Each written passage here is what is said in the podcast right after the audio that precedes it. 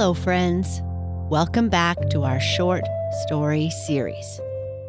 In this series, we are going to share classic fairy tales, updated and changed based on your suggestions. In this story, we are going to hear about a little girl who lives with her grandmother in a small cottage. They are very poor and do not have very much.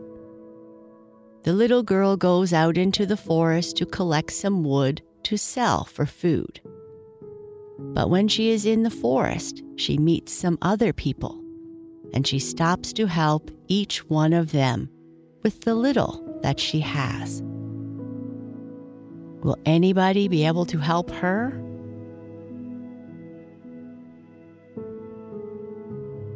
Now, before we continue with our story, let's start by making sure you are comfy and take some great big belly breaths. Breathing in slowly through your nose and slowly out through your mouth. Notice how your belly rises as you fill yourself up with air. Breathe in. And breathe out.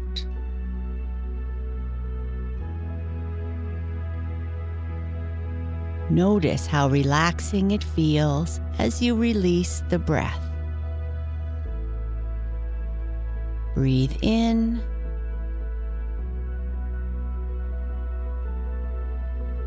And breathe out. You are becoming relaxed, calm, and peaceful. One more time. Breathe in. Hold. And breathe out.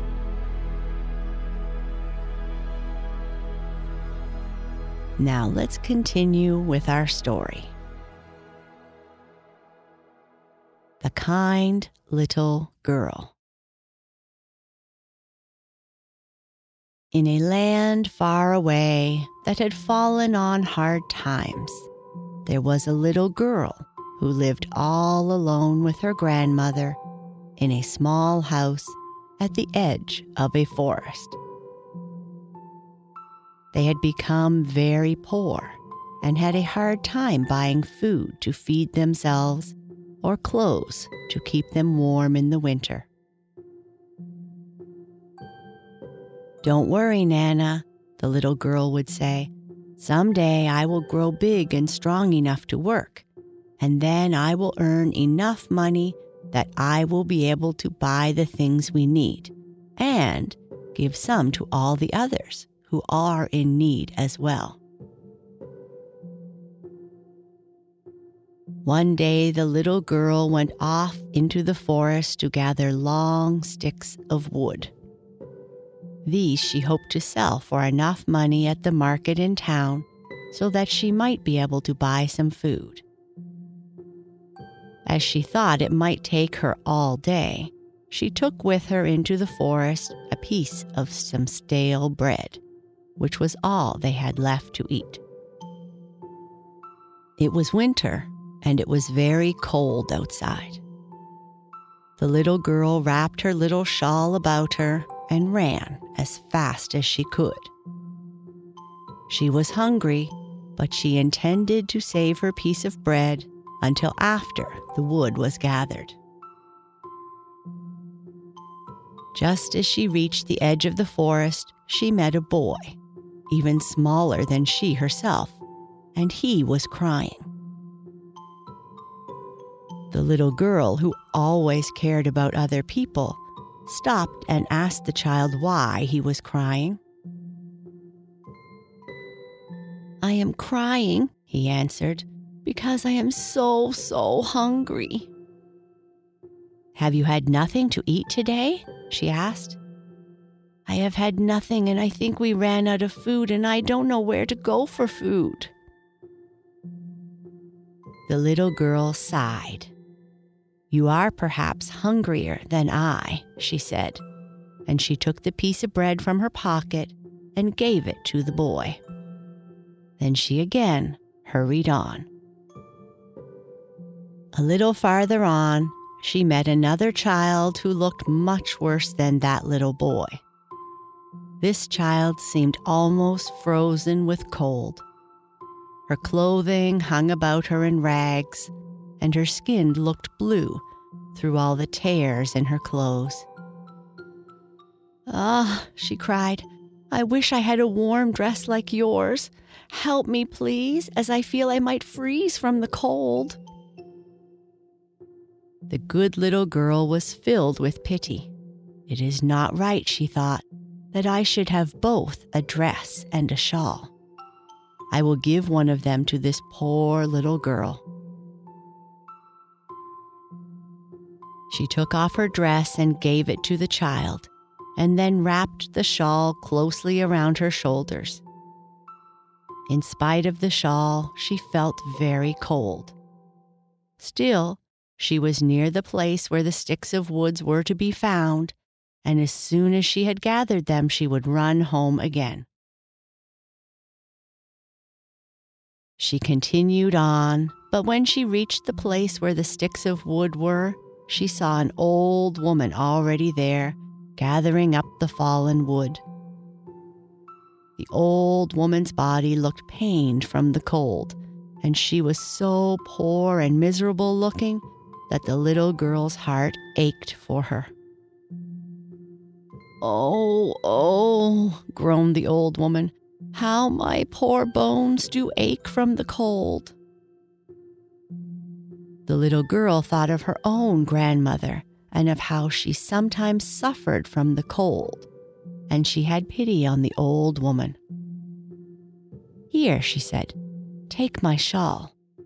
And slipping it from her shoulders, she gave it to the old woman.